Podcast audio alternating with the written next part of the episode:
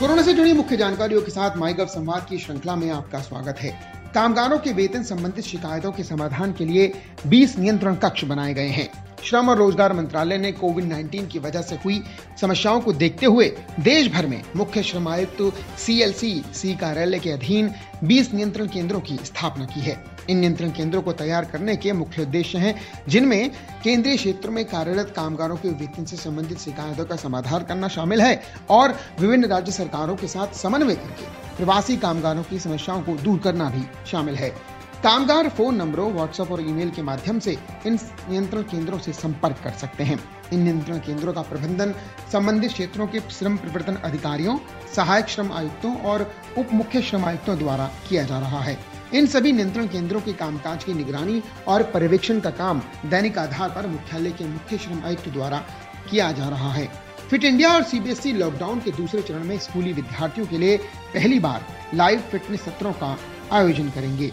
Fit India द्वारा शुरू किए गए फिट इंडिया एक्टिव डे कार्यक्रम के तहत आयोजित लाइव फिटनेस सत्रों को मिली व्यापक सफलता के बाद भारत सरकार का मुख्य फिटनेस अभियान फिर से फिटनेस सत्रों की एक नई श्रृंखला शुरू करने के लिए पूरी तरह से तैयार है। इस बार ये सत्र देश के स्कूली बच्चों के लिए केंद्रीय माध्यमिक शिक्षा बोर्ड यानी सीबीएसई की साझेदारी में आयोजित किए जाएँगे। कार्यक्रम के दौरान आयुष मंत्रालय के स्वस्थ रहने संबंधी दिशा निर्देशों को विद्यार्थियों के साथ साझा किया जाएगा। अपनी तरह की इस अनूठी पहल के बारे में चर्चा करते हुए केंद्रीय मानव संसाधन विकास मंत्री श्री रमेश पोखरियाल निशंक ने कहा कि सीबीएसई ने शुरुआत से ही फिट इंडिया अभियान का व्यापक समर्थन किया है।